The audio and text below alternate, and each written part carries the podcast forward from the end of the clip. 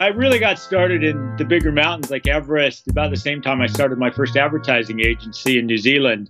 And it was interesting that there were a lot of parallels, both in climbing to the top of the world um, without oxygen and with a small team of people, as well as starting up a new company in far away in the wonderful land of New Zealand. From there, I went on and I really wanted to set my sights a bit higher. Obviously, you couldn't go much higher, but with goals, you always want to improve on them. So I went out to do the, the remaining of the seven summits of the world and completed the next six on the list solo, and was the first person to do that. And then I moved more recently into guiding and have been taking teams up to the top with a mix of the leadership skills, the building the team, and then dealing with obviously a lot of challenges along the way with larger groups. And I've just finished writing my fourth book, Nine Lives, Expeditions to Everest. And that uh, I've been working on those promotions both digitally and with faraway T V interviews and even the occasional podcast. That's Robert Mads Anderson. He's worked all over the world as an executive creative director at agencies like Ogilvy, F C B, Digitas, and many others. He's also done things most humans do not, and obviously has lived to tell about them. And I'm Mark Hartzman, another ad guy, as well as the author of seven books and occasional hiker of the Rocky Mountains, and right now, your host of Besides Ads, a podcast about the remarkable things people in advertising do outside of advertising, like Robert Anderson. Just because we make ads doesn't mean we just make ads. It's Besides Ads with Mark Hartzman. Welcome to the podcast, Robert. Uh, you've clearly had some really incredible adventures, um, and I've got so many questions about it. But let's just start with a little background. How did the guy who writes ads get into climbing the world's most challenging mountains in the first place? Or is the question, how did the mountain climber get into advertising? I have to say that the mountains probably came first, growing up in Colorado and starting out as a rock climber and just carrying on from there. But it was pretty much around that same time when I was also writing a lot and realized that was something that I really enjoyed. It didn't really matter what kind of writing it was, long, short. I think I published my first article when I was nineteen before I'd ever really started in advertising. And I think when I went through and did a degree, which I did in writing, I didn't even understand the profession or really knew that there was such a thing as somebody called a copywriter. So that was a bit of a, a bit of a development when I moved out into the business world to find there was something that I could do that would actually pay me for doing something that I really loved. That's definitely a good perk of advertising. Well, let's talk about your goal to be the first person to climb the highest mountain on every continent, solo. What made you decide that you had to be that first person? Well, I'd been out and uh, done the new route on Everest with a very small team, and I'd reached the South Summit, which is just one hundred meters, about three hundred feet vertically below the top, probably an hour away. But I probably would have died up there if I'd carried on. So I'm glad in retrospect to have not done that. And after that, I thought, what do I do next? And I went over and looked at the lowest kind of peak in the world. I was living in New Zealand at the time, uh, Mount Kosciuszko in Australia. And even though I did it in winter, and it was actually the only one of the seven summits I really had to go back to again, besides Everest, to solo it because of the storms that were there, it had an amazing sense of the earth and of a continent as I stood on top of it, all seven and a half thousand feet of it or so, and looked out across it. So I really kind of started to dream there. And then over the next year and a half, kind of carried on doing the rest of the peaks. When you're climbing a mountain like Everest and you're doing it with no oxygen, how do you train for that? Like, how do you build up to be able to not die? I think physiologically, you just have to be a bit lucky that you have the right kind of lungs and body and physiology to go that high. Um, before the first people climbed without oxygen, they'd kind of done the numbers on it and said it's probably impossible. And since then, it's probably one percent of the people that have made it to the top have been up there without oxygen. Um, the way you train is probably the best thing to do is a lot of climbing. I think more recently, there's been new ways. And I was looking at, I was going to guide Everest again this year. And I've just started work with a company called AeroFit, which can actually train your lungs to increase your, your kind of the liters that you can carry into oxygen and how much you can inhale and exhale. So it's an interesting method of, there's new ways to actually do that, you know, get a bit fitter. And so while you're doing this, I mean, all these, you know, tall summits on, on every continent and Everest and lean expeditions, Does doubt ever creep into your mind? I mean, especially when you're going solo, like how does that mental challenge compare to the physical challenge? And how do you not worry about something going wrong? And what's that? I'm just trying to imagine your mental state at that point. It's, it's incredible. Yeah, I, I think the worry is, you know, an integral part of it. And that's a sign that you either need to plan more, prepare more, or get ready, you know, and it's a good warning sign that not that you're not necessarily doing the right thing, because I think we all, you know, if we're bright at all, or have certain fears and things we worry about, which is a sign we should think about it a bit more, do it a bit differently, um, train a bit harder. Um, and sometimes it's something where you need to turn around. You know, I tried to solo Everest three times and I, in a harsh way, failed miserably. Oh, I got to eight thousand four hundred meters, so up pretty high, but I just knew if I carried on, I wasn't going to, you know, get up to the top and get down again alive. So in a sense, you know, those fears are then borne out and it's almost harder sometimes to come back and then have to go up again. But that's kind of a very much you have something you have to balance out, both, I think, in climbing and in advertising. Sometimes if you have a new concept and you have a new direction that hasn't really come out before, and those are the ones that really break through, as you know, mm-hmm. it's selling that in and getting it uh, out into the marketplace can be the hardest thing ever to do. For sure. That's always a challenge. While you're climbing too, I mean, th- you mentioned the books um, in your introduction. But your books are, you're not just writing, you're also doing photography on your climbs. So I'm I'm kind of curious when you're doing that, because you're, you're not shooting with an iPhone or something like that. You're shooting with some serious equipment, right? Does that extra equipment add to the challenge? What, what's that process like? Um, yeah, it definitely adds to the challenge. I was fortunate when I did the Seven Summits, I was sponsored by Olympus. So I had a couple of very nice lightweight titanium camera bodies and a sheath of lenses that I had to edit down as I went higher and higher on the mountain. But and I, I realized very early on that when I was selling articles and giving slideshows that it didn't matter so much what I wrote or what I said. If you didn't have the pictures to kind of lead the story, it wasn't going to happen. And even when we came off of Everest, uh, one of my friends wrote an article for Sports Illustrated about it, and they really didn't want to see what he'd written. They wanted to see the photographs. They said, "We know it's big, but can you give us an idea of the scale?" And we had probably four or five photographs that then went in as either full-page spreads or double-page spreads, even in Sports Illustrated, and that got us out to the mass market. So concentrating and um, shooting the right photos was actually kind of integral to the adventure. And even now, I just actually got a new iPhone, and the quality of that is really quite amazing. So I am shooting a lot of pictures on my iPhone, perhaps for another book. But um, yeah, you have to have that visual, and you have to have even more so nowadays video, in order to kind of mm. sell the story in there. Yeah, I'm sure it's a little bit easier without iPhone. Can Can you describe the feeling of reaching the top of these summits? I mean, what's it like to stand there just by yourself in these places that, that very few humans have ever set foot? Um, I think the most memorable one for me is probably in Mount Vinson in Antarctica. Although the first time I got to Everest, there was nobody else up there either, which was quite nice. I kind of stomped around on top for twenty minutes by myself, and that was phenomenal. But in Antarctica, I was on my own for twenty, thirty hours at a time. Even though we went down with a group of nine people, I did. I soloed two new routes, um, which is the only time that Vincent has really been soloed. New routes have been done on it, and they still haven't been repeated again. So that's that's kind of cool as well.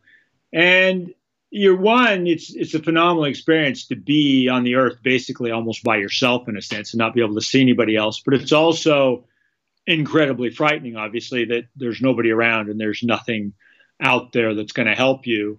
But with that realization also comes a certain sense of confidence, which I think really can't be matched in any other activity, hardly on this earth anyway, of being out there alone, but still being completely in control and feeling comfortable with your surroundings. So it's kind of a whole mix of emotions wrapped around that sense of confidence and kind of the delight in the views in yourself when being on top of on top of a continent or on top of the world. Yeah, I'm sure just like anything, with each success, you're just growing more and more confident.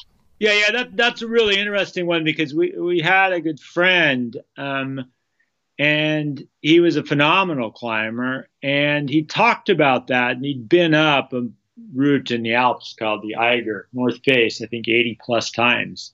And he was like, the first eighty-two times aren't the dangerous ones. It's when I decide to do it for the eighty-third time and I think it's easy.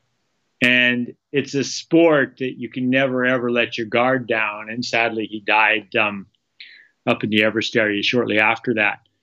But uh, so you, you have to always kind of be on your guard. And if anything, the experience has to be balanced with the idea that it's new and it's different. And that's what I enjoy about paragliding, too, is you can get up there and you can fly, but it's absolutely, you know, it's a very much of a knife edge thing. You have to make the right decisions and do them at the right time. And everything is new every time. So you're always thinking about it.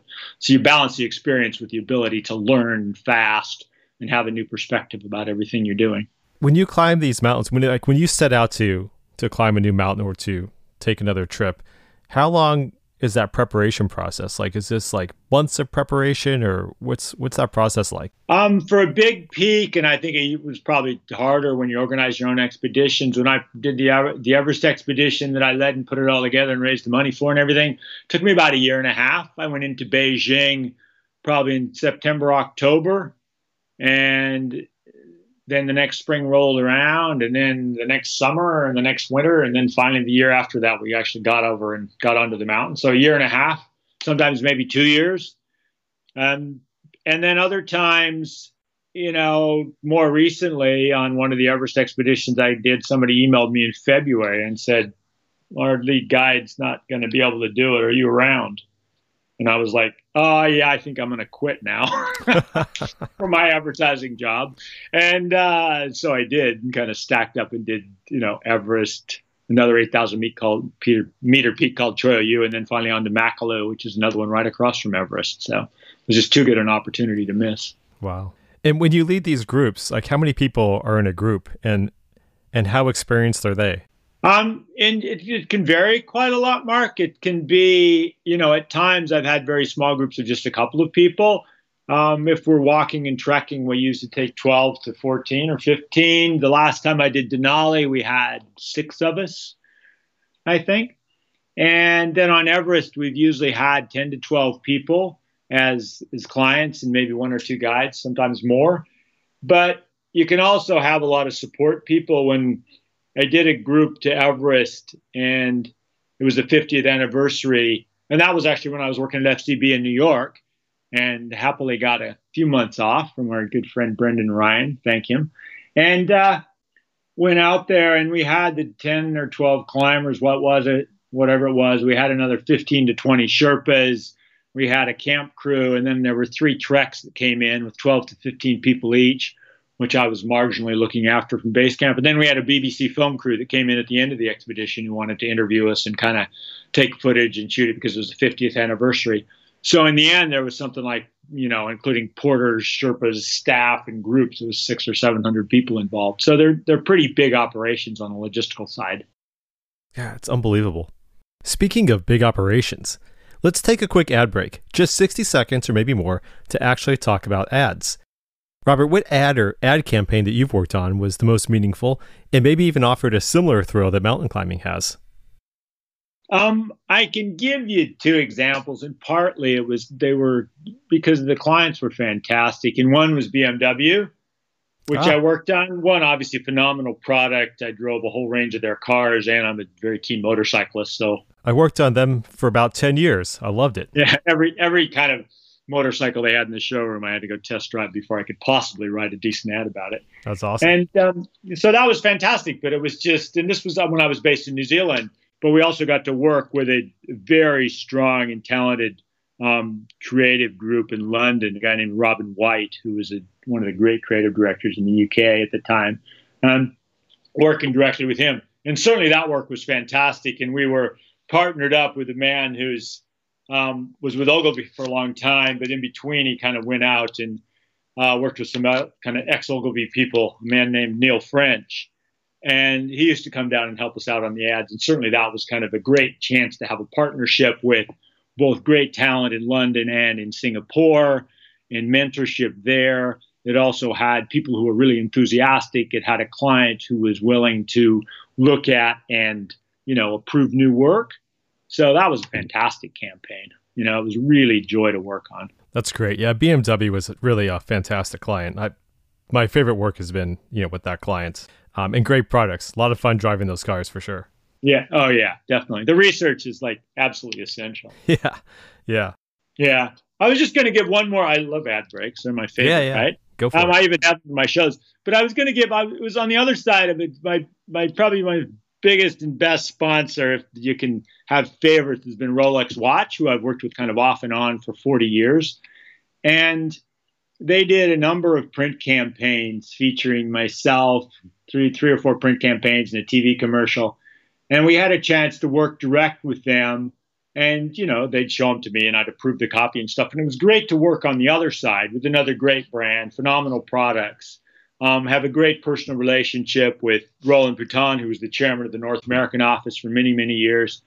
And to work at that level, but as a somebody who's being featured and seeing kind of the steps are going through, what you want to put in the ads. And then, you know, literally one of them, we shot the entire thing. The cameraman that I was climbing with, he shot the entire thing in the T V commercial, which ran for a very long time in Antarctica when I was down there climbing. So I, I got to see the whole advertising realm from kind of both sides, as both a an advertiser and a copywriter, and then also as a kind of a mix of being a client and a personality featuring in some of the work that was done. That's very cool. That's a great experience to have. Okay, we'll be right back with more of Robert Anderson after this real ad. Well, sort of real.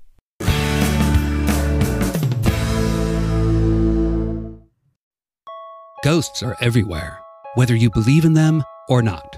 Every town has its local legends, and countless books, movies, and T V shows are haunted by their presence.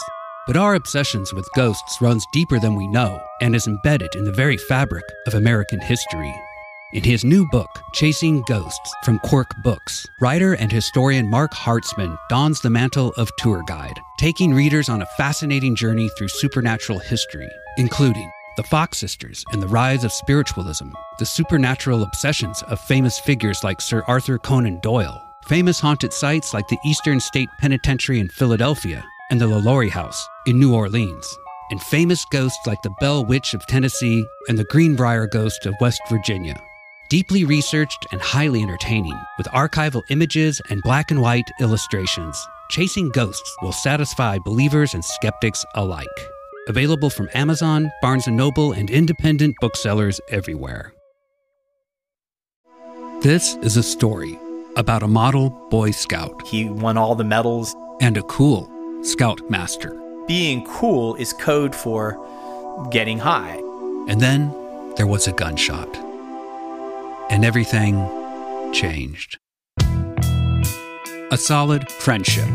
They were pals. Chuck said numerous times that Richie was like a son to him. Until betrayal led to violence. I pray to God that that's not Richie. A bizarre mechanism causes a tragic death. So this was a booby trap, and it was lethal. Please join us for Season one of the Miami Chronicles Booby Trap. Subscribe now, wherever you get your podcasts.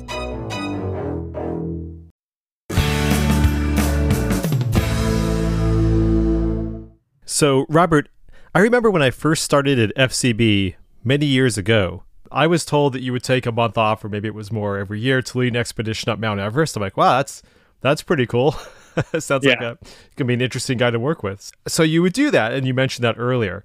What was it like? Like, how did those expeditions impact your work when you came back? So you you take off this time from F C B, and then it's like, okay, I'm going back to the office after this incredible adventure. What did that feel like, and and how did that impact how you approached your job? Um, it could be quite challenging. And I remember uh, an expedition I came back with from Everest, and my partner at the time, we kind of went out to lunch. He says, Robert, I know there's not an, av- an avalanche coming down the hill right now, but you might want to pretend it is, because we need to buckle down and get some of this stuff done, you know? And obviously it's like, I wasn't quite as clear or as focused as I should have been. And he was kind of very upfront about, like, you know, let's sit down and write some ads. And I said, okay, I got it. It might not be an avalanche, but in terms of business, it is an avalanche, and we need to get back to work here. Um, I think certainly one of the areas that was very impactful was both in working with advertising teams and working with climbing teams, which are dissimilar in terms of physicality and goals, but in terms of uh, mental outlook, particularly when you're doing a new route, it's it's very creative. Um, it takes a lot of focus. You have to be a bit fearless, and you have to be willing, particularly if you're doing bigger mountains and you want to sell the idea to a sponsor and actually get some money so you can go off and climb something. Um, you have to be very good at actually selling the the product, whether it be a bar of soap, a Rolex watch, or a very large mountain and a bit of a dream. So it was, there was a lot of kind of corollaries between the different professions in many ways. Yeah, I love that. It's like all these same principles apply no matter what you're doing if you want to do it well. Yeah, yeah. Did leading these expeditions turn you into a better leader at the office? Oh, yeah, definitely. And I think vice versa, because I had, you know, the, the business leadership was, um, you know, we were mostly, most of what I've done is I've been in startup agencies, I've been in big groups, but a lot of times it's been more of almost, you need to come in and introduce direct marketing, or you need to bring on more digital, or in one case it was like, okay, we've got the digital, we need to be able to do ads because our clients really trust us and we have no idea what to do with a print ad. And or even a T V commercial, really. It's like, God, it's they're they're really long, so like thirty seconds. And like, okay, I, I think we can do this. It's, thinking is the same. It's just kind of how we execute on it. So yeah, there's been been a lot of corollaries between the two, which have certainly helped, I think. And you you bring those things back from both sides of the equation. I think that the thing about Everest expeditions, which are, or even any expedition, makes it simple, is you have a common goal, which there's no doubt about. And a lot of time in advertising, you don't have a common goal. You have a, you know, perhaps a brand manager that wants to do one thing and a creative director who kind of wants a different direction and an account director who wants you to get it done as soon as you can, you know, and, and a looming T V schedule and a media buy, which doesn't necessarily kind of suit what you want. So a lot of it is the kind of the diplomacy of working out the best approach and putting that together. And there's some diplomacy in mountain climbing, but in general, it's like we all want to get to the top, and how do we do that? Yeah, you just kind of created a, a real mental image of lots of different paths trying to go some different directions with advertising. Yeah, and then yeah. Mountain climbers like, no, we're going this way, and this is the yeah. way it's going to be so we can get to the top, right? This is to reach yeah. the goal. You know, a lot of people, obviously in the ad industry, a lot of people find the ad industry to be very stressful. Um, lots of pressure, like you said. There's media dates to meet and, and, you know, satisfying clients and keeping everybody happy and keeping the business uh, going and growing. Uh, but surely this kind of stress and pressure is nothing compared to facing a mountain, you know, where, where that one wrong move can cost you your life, uh, which is certainly much worse than costing you your job. So I can imagine that that kind of really puts things in perspective. Maybe you could talk a little bit about that, but then also did coming back to work at the, after all that seem a bit relaxing? I think you kind of touched on that for a minute, but what's what's that experience like? Yeah, I think advertising is, I, I think it's a very stressful profession in general. It's just stress in a different way. And like you say, it's like, well, it's not going to kill me, but I might lose my job. It's, it's pretty grim thinking about that. And certainly it's a profession where occasionally it's like that. Um, I think I was fortunate that early on in my career, I met a few people who pretty much outlined this is what it's like to work in advertising. And I started in, you know, the South Pacific, working down in Australia and New Zealand, and we had people coming in from Asia. And at the same time, they said, as much as there's ups and downs, if you kind of leverage the ups and downs of the profession, um, you can really make the most of it by moving to different offices, by going to different countries. You know, a lot of the multinationals in the world are bigger than, you know, some countries.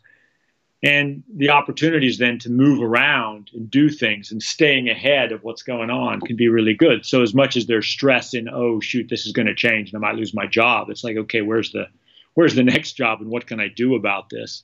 And I was I was so fortunate to realize that early on.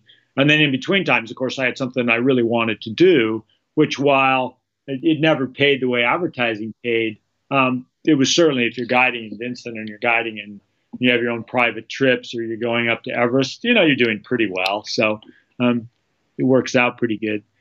I think that the stress when you come back into the office is you really have to change gears quite quickly. I remember when I was in F C B, they hired somebody to look after kind of my portfolio of clients and I was there. And, he, you know, you hope, oh, I hope he does okay. And you hope he keeps things ticking over. And he didn't really. Which was great when I got back because everybody was really happy to see me. Relief. And they're like, I'm like, oh, good. You know, I could be here for a few more years. This will be perfect. um, and that, that worked out really well. Um, at the same time, it is challenging, but it, it seems like a lot of people have, you know, moved from one job to the next, either by choice or by not. And fortunately, in between those times, I always had the chance to, to basically go climbing, and usually with something big. And sometimes it was to the point where I would be, you know, I fulfilled my contract and I need to get out of here and things are going well, but they can't be going well that long. You could kind of see the pictures and the writing on the wall. I was fortunate that I grew up in a family where my father was in finance. And so I understood numbers pretty well, too, which people didn't expect creative directors to know. And you could just see this curve of, oh, the agency's not doing so good. What are we going to do? Oh, these people are really expensive. You know, let's fire all of them, which is usually creative directors and managing directors and all the rest of us. Once we'd kind of fired the people that we were supposed to, then they'd move up to us. And then they'd look around and the agency would continually go downhill and they'd think, oh my God, we're about to hit rock bottom. What are we going to do now? What are the successful agencies doing? Oh my God, they have star creative directors and they have really talented managing directors with good uh, client relationships. And then they'd have to turn around a year later, another agency, whatever, and hire us all back again for twice the amount of money. And you had to understand that basic cycle or, you know, you'd just be killed by the industry. And fortunately, I kind of worked that out when I was in my twenties and thought, you know, yes, it's a great, great industry. I love writing. I love the communications. I like working with creative people. The challenge of, you know, putting brands on paper was always something that I never considered a lesser art. And I've always really enjoyed it. But you really had to be able to move and sway and swim as uh, different things happened within the industry. Yeah, that's all really good advice. And continuing on that theme, as someone who's achieved such extraordinary goals in your mountain climbing career, in your advertising career, what would you say to creatives, or really anybody in advertising, about reaching their goals, whether they're in the industry or outside of it? Well, I think a lot of times people say, oh, you should have a goal and you should do this, you should do that. A lot of times it's kind of what you're doing is what's important. And very much on, you know, what, what's happening right now. Perhaps it was, I think it was easier for me. I always wanted to be a writer, whether it be writing books, writing ads, you know, and I wanted to be a climber and I wanted to climb mountains. So putting those both together, it was relatively easy. So the advice of, of follow your dreams, it's like, well, basically your dream is happening right now or it isn't. And you can either do something about it or you can't. And I think part of the, the important thing in advertising is to balance it out and understand it's a harsh industry, but with risk comes reward, and it can be amazingly rewarding. You know, you look at the great campaigns that could be created. You know, I still go back and look at things that, you know, that the things I did that won awards and the things that other people do that are still doing well out there um, years after years, and people who can sing jingles that they never imagined. You know, I went back to New Zealand twenty years after I left, and it seemed like they were still playing this kind of song that we'd written for radio like a hundred years before. I was like, you gotta be kidding me. They need to move on. But, you know, they'd upped the lyrics and stuff like that a bit, but basically it was the same tune. Um, and that's quite cool to see. Um, I think the advice is you really got to love it. You know, it's whether you're going to want to climb mountains or whether you want to write ads or whether you want to, you know, I really enjoy the kind of nip and tuck and moving, changing field of social media. It's, you know, how do you get messages out and how do you work with that and kind of marrying it with the digital technology? It's in a fantastic place that it's in right now. Yeah. I mean, that's kind of one of the things I've loved about the changing technology is the new creative challenges it, it offers, you know, and, and that started when I started working with you at F C B. We were like the early days of interactive at that point. And so it's been fun just figuring out smart ways to use new technologies from social media and whatever else comes up, different platforms, and like, okay, what's a interesting, clever way to use this? It's not just gratuitous, but smart for the clients and their goals. Yeah. And just, yeah, Mary, putting it all together. Yeah. Well, what's your next challenge? I'm thinking a Robert Anderson movie is a pretty good idea. Free Solo was amazing. And you seem like you should be next. Any thoughts well, on, on what's next? I've sold my latest book. It's doing well in New Zealand. It's doing, I think, even better in the U K. Um, we sold a French edition, and that's going to be published and out in September. So consequently, I'm learning French as fast as I can because I really have a dream of going to Chamonix and doing a book launch, which is where the publisher has one of their one of their stores. And I'm also, I was going to guide on Everest this year, but a lot of my clients were from the U K, so that's not possible. But I've got both a climb of Kilimanjaro planned in August, and then I'm going to another um, quite tall. Well, in the Himalayas, it's quite tall, and the world is pretty tall. It's twenty-three thousand feet tall, and out on the border with Tibet in uh, probably October. And then I'm going on to uh, the season opens up properly down to Antarctica next winter, because it's just a fantastic opportunity to get down there. When I say winter, it's summer down there. It's hmm. just our winter. What is summer in Antarctica like? Oh, it's actually, it's just fantastic. There's no kind of continent like it on Earth. It's all white. I remember when I published my first book, my publisher said, boy, I'm glad we didn't agree to do a whole book on Antarctica. He goes, because it'd just be black and white. I'm like, yeah, it's true. Um, good to have the rest of the six summits in there beyond that. And so, yeah, Antarctica is just a magic place. And it's a great team of people that I go down with the same company, Antarctic Logistics, uh, every year. And this will be my uh, eighth season, I think, down there climbing. And just a remarkable place, because humans really can't live there without a lot of support. So it's very much ninety-nine percent nature and one percent humans. And it's a, it's a great environment to be in. It's really exciting. And then the other thing I found recently is I've, I've moved out to Dubai, and we couldn't travel, my wife and I. And so we've discovered that I knew nothing about the geography, the geology out here. Like I said, when we were talking earlier, there's amazing adventures out here. And there's seven emirates in the United Arab Emirates, which I didn't know, but they're like different states within a country. And I thought, oh, well, if I can't do the seven summits of the world or go out and guide those, I can do the seven summits of the U A E. So we've started doing those and found them to actually be a very interesting and rather phenomenal challenge, and quite a lot harder than we ever expected. So we're slowly working our way through those, and that um, I'm pretty sure will be a kind of a world first and a very good kind of COVID lockdown, what to do in your own backyard challenge. Well, congratulations, first of all, on the new book um, and on everything that you do. I mean, like I said, it's, it's really extraordinary that you've done all these adventures, and uh, you've survived, and you live to tell about it and share share all these experiences with everybody. Um, so I, re- I appreciate you sharing it with us. That's great. Thank you very much, Mark. It was great to uh, catch up again after too long of an absence, but that's one of the joys of, I think, digital connections and uh, getting back in touch with people you haven't seen or talked to in far too long. So thank you very much, and very interesting questions. I enjoyed the conversation. Thanks for listening to Besides Ads, and thank you, Robert Anderson. We'll end appropriately with an ad for him. Robert can be found at robert mads anderson dot com and explore seven summits dot com. That's with the numeral seven. Follow him on LinkedIn, or if you're up for it, reach out about following him up a mountain. Besides Ads is brought to you by me, Mark Hartzman. You can see my work at mark hartzman dot com or follow me on LinkedIn. The theme song was written by Steffi Copeland, who's an A C D writer currently based in Toronto. And the logo was designed by Rich Wallace, an art director G C D who, as of this recording, freelances with me. Take a look at rich wallace dot my portfolio dot com. And additional editing and sound design by James Archer. If you like Besides Ads, tell your friends about it. Share it on social, make a T V campaign. You know what to do, you're ad people. And if you want to run an ad, visit besides ads dot com for details.